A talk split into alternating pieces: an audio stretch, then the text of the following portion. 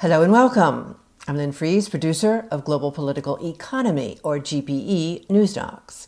In this segment, guest Laurent Gaberell will discuss the new Public Eye investigative report that puts the crucial role of pollination and the global threat to biodiversity and food security posed by bee-killing pesticides in the spotlight. A report that for the first time reveals the full scale of the European Union export trade in bee-killing pesticides.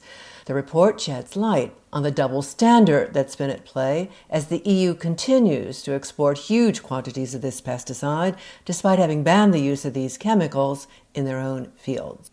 Our guest, Laurent Gaberell, joins us from Public Eye in Lausanne, where he's an agriculture and food expert on the research and policy team. Public Eye is a Swiss not-for-profit organization with a long-standing record of fighting against injustice that has a significant link to Switzerland. Welcome, Laurent. Hello. So, Laurent, we'll be talking about key findings of this new Public Eye report. Start briefly by first telling us something about Public Eye and also your own area of expertise on the research and policy team. From there, the collaboration uh, between Public Eye and Unearthed in investigating Europe's export trade in banned pesticides, which I understand this report is the most recent uh, collaboration. Yes, indeed. So you summarized it uh, pretty well. Uh, Public Eye is a Swiss N G O uh, acting as a watchdog, Uh, looking at what uh, Swiss multinational companies and in general Swiss politics uh, are doing abroad, uh, mainly in poor countries of the global south. Uh, so we look at uh, all the sectors, the economic sectors that are key in Switzerland, such as uh, the banking sector, the trading sector, the pharmaceutical companies, and pesticides, because in Switzerland we have the number one in the market, uh, which is called Syngenta. Uh, so this is the reason why uh, we are interested in the topic of pesticides. It's because in Switzerland we have uh, the number one on the market. So um, I'm the food and agriculture expert at Public Eye, uh, dealing with this topic of pesticides, looking at um, Syngenta and uh, its activities uh, in uh, developing countries. Um, we've been looking now for um, several years at the topic of uh, banned pesticides being sold or uh, being sold uh, abroad by uh, Swiss companies, or banned pesticide being exported from Switzerland or the European Union uh, to poor countries. Um, this new investigation on the export of uh, uh, banned neonicotinoids from Europe is the latest in a series of investigations that we've done um, as a collaboration with uh, Unearthed, which is the uh, investigative unit of uh, Greenpeace U K, uh, looking at the uh, uh, export of banned pesticides from Europe. So this banned pesticide that we're talking about, I understand, is chemically related to nicotine. And you get a, a clue of that from the name. Is that right? F- completely right, yeah. It's from the same family. So we're talking about neonicotinoids, uh, derived from the same family as nicotine. Uh, but in this case, uh, developed to act as insecticides uh, to protect crops. This new investigation has for the first time revealed the full scale of the European Union's export trade in neonicotinoids, or neonics for short. Start by talking about what's been called out as a double standard in this E U export trade of these neonics. And from there, we'll get into some key findings uh, of your investigation. This case of the neonics is really uh, the strongest example of the double standard at play uh, when it comes to regulating uh, dangerous pesticides in the E U. Those insecticides were banned uh, from all outdoor users in the Union in two thousand eighteen, and then they were finally taken, taken out of the market in twenty twenty because of the danger they posed to pollinators and bees. There was like a huge evidence, overwhelming evidence of the impact that they can have on bees and pollinators. So uh, the European Union decided to take them out of the market uh, a few years ago already. Uh, but they keep allowing companies to produce those chemicals uh, in Europe to export them to third countries. So it's really the classical example of this uh, double standard where uh, you ban a dangerous pesticide in your own country because you consider it too dangerous, but you keep exporting it to other countries. Uh, that's the double standard at play, but I was saying this is the strongest example of this double standard because in this specific case of uh, the neonicotinoids, um, the European Commission considered them such a, a threat to pollinators worldwide and to food security that they even decided to act on the import of food made with those chemicals. So in February this year, the European Commission decided to ban, to lower down to zero, the residue limit for uh, neonicotinoids in food. And what does that mean? It means basically that you're not allowed anymore to export to the European Union um, foods uh, that contain residue of neonicotinoids. And the European Commission, in its own decision uh, to ban those residue, said that there's a big a problem with the decline of pollinators worldwide, that the decline of pollinators represents a threat to food security because they are pollinating, pollinating crops, and that there's like um, large evidence that neonicotinoids play a key role in the in the decline of um, uh, bees and pollinators worldwide, and so the Euro- the European Union needs to take action, and it's not enough to ban those pesticides in the Union. But the European Union, the, the threat is so big that the Union needs also to act on the import to make sure that no food that is consumed in the European Union was made with those bee-killing pesticides. So that was quite a strong decision that was made by uh, the European Commission in February this year, showing it shows you uh, how big of a threat uh, uh, the Commission, uh, those neonics Uh, represent uh, in the view of the Commission. But at the same time, what we are showing in this investigation is that the European Union keeps exporting those pesticides to third countries. So they ban the use of those pesticides in the Union to protect bees. They even ban the import of foods made with those pesticides to protect bees and pollinators, but they keep allowing the export Uh, from the European Union to other countries. Lauren, what kind of volume are we talking about here? And what companies and countries have you identified as involved in this E U export of banned bee-killing pesticides? So here, what we found is that in two thousand twenty-one, the European Union approved the export of uh, more than thirteen thousand tons of banned neonicotinoids. To give you an idea of what this represents, this is massive. It uh, amounts about to uh, fifteen to twenty percent of the global use of those chemicals. So the amount that was exported from the E U in two thousand twenty-one represents about fifteen to twenty percent of the global use of those chemicals. So what are the key companies? What we found is that, yeah, you have a number of companies involved, but there's one single company that alone uh, accounts for more than eighty percent of the exports. And this company is uh, Syngenta, Swiss-based Syngenta.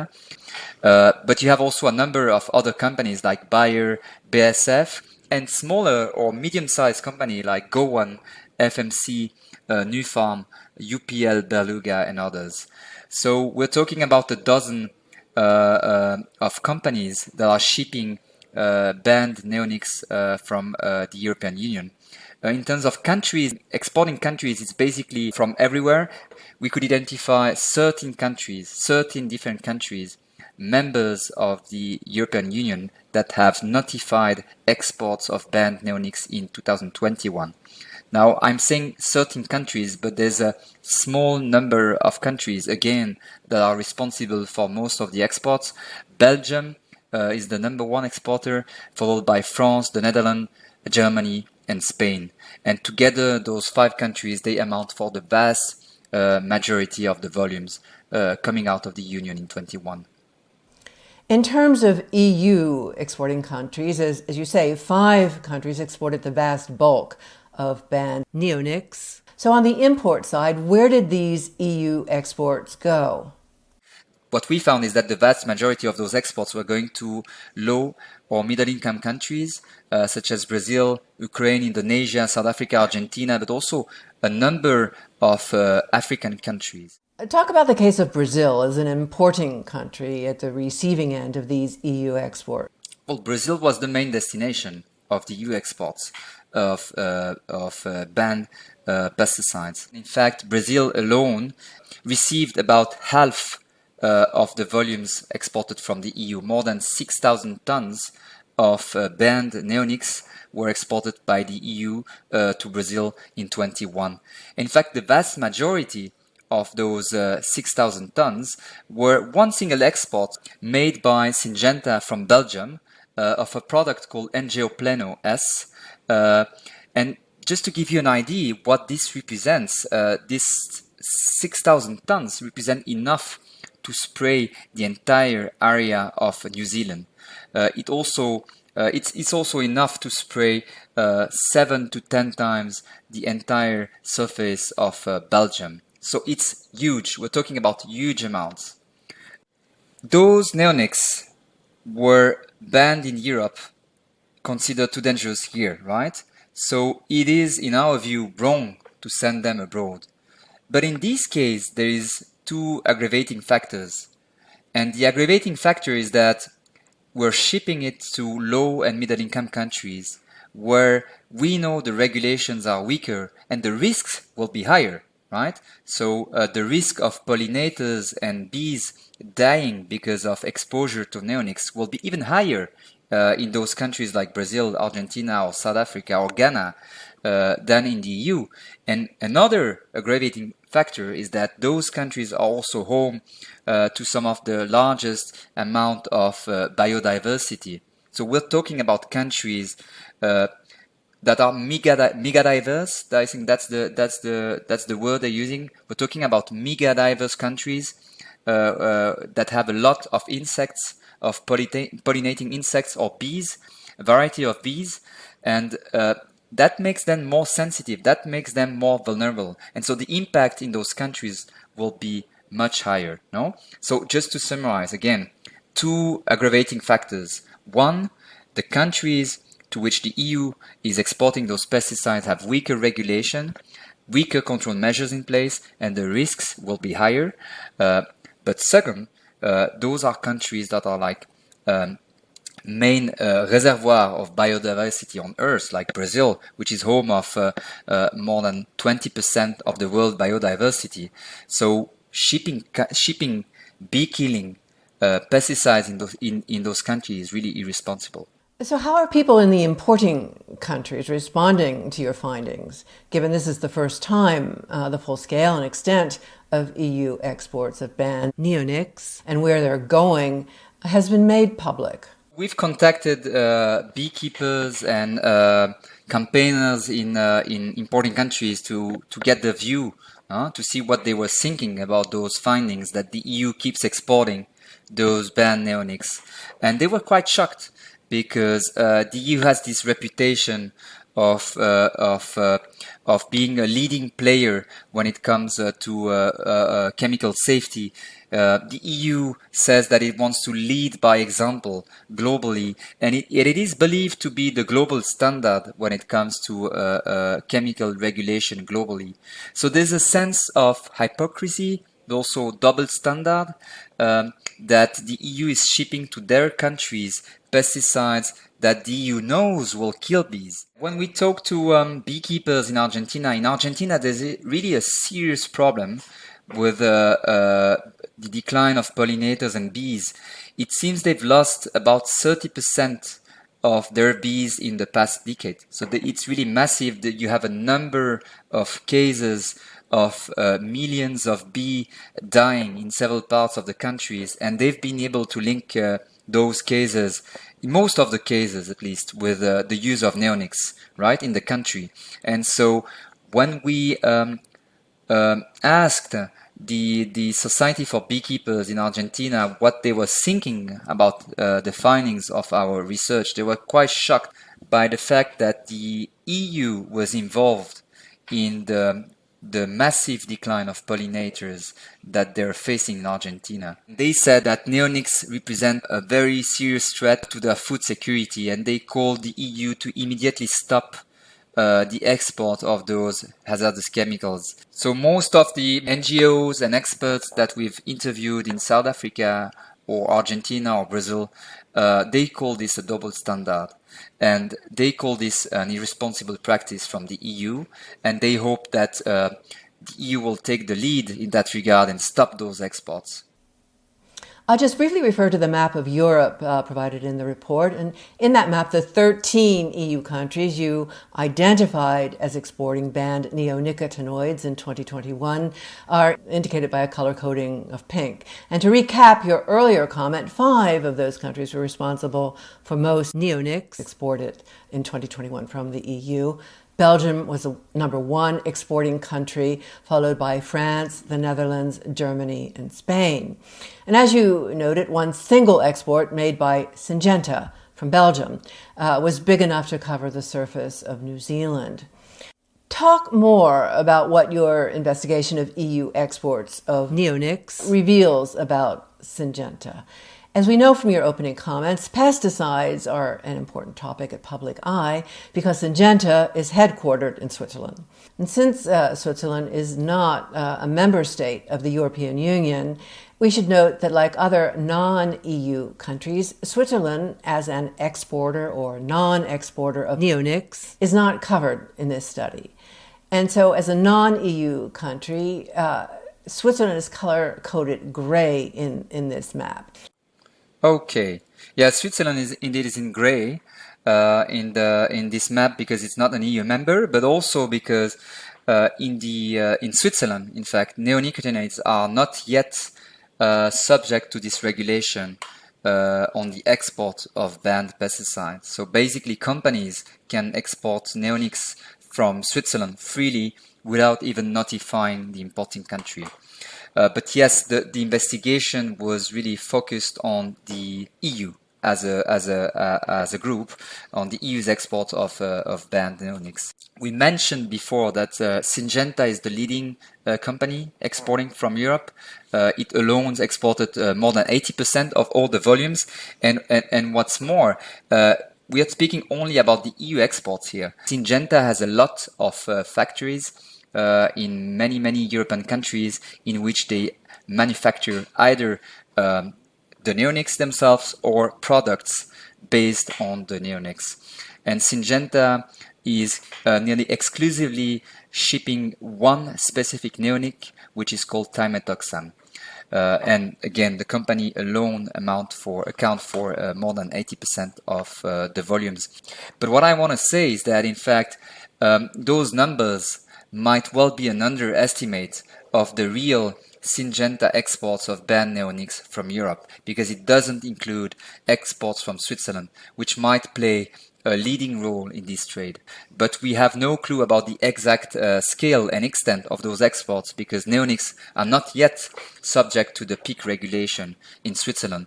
Explain how prior informed consent, or P I C regulation, works so that we can all understand why you were able to analyze neonics that were produced and exported by Syngenta's E U-based factories, like its E U subsidiary in Belgium, but not by Syngenta Switzerland. So start how P I C regulation works in the European Union, and, and then we can get into the point that neonics are not yet subject to P I C regulation in Switzerland. So what happens in the European Union, but also in Switzerland, um, is that when a pesticide is judged too dangerous uh, uh, for use in, in its own territory, uh, the chemical will be banned, right? But the ban will only apply to the use in the European Union. And companies remain free to produce the chemical for export, right? But in that uh, situation, there is a piece of legislation called the P I C regulation, which is the Prior Informed Consent Regulation. This is the regulation implementing the Rotterdam Convention in the European Union. And under this regulation places some obligation on companies uh, wanting to export banned chemicals abroad, right? It doesn't apply only to pesticides, but it applies in general to hazardous chemicals that have been banned in the European Union or in Switzerland. So if a company wants to export a pesticide that has been banned in the European Union, it can do so, but it needs to file a formula which is called an export notification, in which it will basically indicate the name of the countries to which it is uh, shipping uh, those pesticides, uh, the volumes, but also the intended use uh, that will be made of those chemicals. And those notifications are then sent by the company to the country, to the government in the union, who will transmit those documents to the importing country. And the idea behind this system is that countries abroad are informed uh, about the export of a dangerous pesticide or a dangerous chemicals to their country. So that that's really the the reasoning behind this legislation, is that at a minimum countries need to be informed. So those exports have remained secret for a long time uh, because there is no public data uh, allowing uh, uh, someone to just uh, uh, trace those exports, uh, see the volumes at stake and where they're going. Uh, so um, last year, Um, with uh, together with Unearthed, which is the uh, uh, investigative unit of Greenpeace U K, what we did was to um, send requests, freedom of information requests, uh, to the European Chemical Agency, but also to several national governments, uh, requesting basically all the export notifications that were sent in two thousand twenty-one for export of uh, one of those uh, three uh, neonicotinoids that were banned in the E U. And it took us uh, several months to get all of those documents, because you have hundreds of them, and um, each time the regulator need to get the consent of the company before releasing the data. At least they need to consult them and allow them sufficient time uh, to reply. So that this is why it takes such a long time. But after seven months of work, uh, we were able to obtain all the export notification for one single year, twenty-one, for those banned uh, neonics. And what we did then was to analyze the notification one by one and keep only those exports for uh, use in agriculture in uh, those countries, because we have to be aware that uh, pesticides can have multiple use. One is the m most famous one, which is crop protection, plant protection, agriculture, but uh, pesticides can also be used in other contexts, such as uh, vector control uh, for malaria control, or for example as uh, yeah, cholera for dogs, or biocides. Okay, and those users might be uh, still allowed in the E U. So what we had to do as a second step was to uh, basically um, identify those notifications uh, in which the intended use was crop protection. Um, and after several months of work, we were able for the first time to reveal the full scale of, uh, of uh, one year of exports of uh, banned neonics from the E U. That then explains the long story behind the source credited on maps you produce, that source being, to quote, Public Eye, an unearthed analysis of data submitted to the European Chemical Agency in twenty twenty-one. You've yet to do an equivalent analysis on Swiss exports of neonicotinoids, so explain um, that. Yeah, so Switzerland has banned the use of the neonics, but what they haven't done is to list the neonics in the export regulation, in the regulation dealing with the export of hazardous chemicals. And as neonics are not listed in that regulation, they're not subject to the regulation, and therefore they can be exported without any control from Switzerland. So we have basically no clue what's coming out of Switzerland. And it's possible that Switzerland plays a key role in this trade. Syngenta has in Switzerland one of its uh, biggest factories in the world, in Monthey. Um, and we know that they are making uh, neonics uh, in Monthey, but we have no clue about the, uh, the scale and the volumes that go out of Monthey, because basically the list of chemicals subject to uh, the export regulation in Switzerland is outdated. The last time it was uh, updated was uh, three years ago. Um, and so all of the uh, pesticides that were banned in the last uh, four years uh, have not yet been listed in this regulation and can still be exported freely out of Switzerland. Okay, in Europe, that's the mechanism. No, that's how it works. In the E U, you have a regulation as well dealing with the export of hazardous chemicals. This is the P I C regulation. But if you want a chemical to be subject to that regulation, you need to include it in the list of chemicals subject to the regulation, right? And in the E U, this is done every year.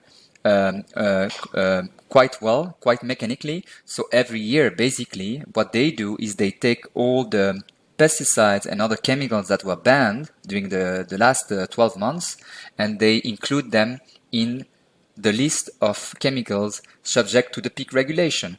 In Switzerland, we have a problem at that uh, uh, in that regard, which is that the update of the list is not being done every year, um, as in the E U, but it's been done every four, five, or even six years, meaning that during all this period of time, the pesticides can still be exported without any control. The obligation for companies to send export notification applies only if the chemical is, is listed in the P I C regulation, and you need to list it. But if you don't do that, then the chemical can still freely be exported. In Switzerland, what they told us is that they are planning to update the list soon, uh, but soon in Swiss times, no? Uh, meaning that uh, um, uh, they plan to release a draft uh, update uh, for the end of this year that would come into force in twenty-five, twenty twenty-five. So what that means is that during the next uh, two years, uh, companies will be able to keep exporting freely those chemicals from Switzerland without any control and without uh, without even needing to notify those exports to the Swiss government. We know that a number of other countries around the world are also exporting those neonics, like the U S A, China, or even India, uh, but we don't have any data uh, because in order to get the data, uh, you need to have this regulation in place, which is in place in the European Union, and that's a positive thing that uh, the European Union has uh, this legislation in place that at least puts some minimum obligation on company wanting to export, because it, it enables us to uh, to get the data. Huh? If you don't have this obligation, then company do not need to set export notification, and then you don't get to see uh, the volumes that go out of the countries. So with this investigation, we are not uh, saying that the E U is the only bad guy in the world, is the only exporter of banned neonics. No, there's a number of countries that play a leading role in this trade, including probably Switzerland. Uh, but the E U is the only um, um, region for which we were able to get uh, strong and comprehensive data for one single year. Having said that it's a positive thing, the E U has this legislation in place for the reasons you stated. Explain why, in your view, this is not enough. In our view, this uh, does, does not go far enough. Of course, it's a first interesting step to inform the country. I'd say it's a, it's the minimum. No, it's a, it's a, it's a pesticide that was banned in the European Union. So at the minimum, uh, you inform a country that you are exporting uh, to its territory. That's, that's to me the minimum. But it's not enough, because what we are seeing is that uh, Um, in fact, it's a mechanism that allows the export under certain conditions. And those chemicals that were considered too dangerous for use in the Union, they will provoke in those countries the same harm that they have provoked uh, in the European Union. So in our view, there should be no such system, because if the E U considers those chemicals too dangerous for use in the Union, they should not ship them outside, because they know, they are aware of the risk, and they are aware of the fact that those risks are not manageable. In fact, whatever you do, they're not manageable. And that's the reason why they were taken out of the market in the European Union. So being aware of those risks and being, being aware uh, of the fact that, in fact, Uh, whatever the capacities, the control measures, the resource that you put in place, you will not be able to mitigate those risks and ensure that the pesticides can be safely used. If you're aware of this, you should just stop the export.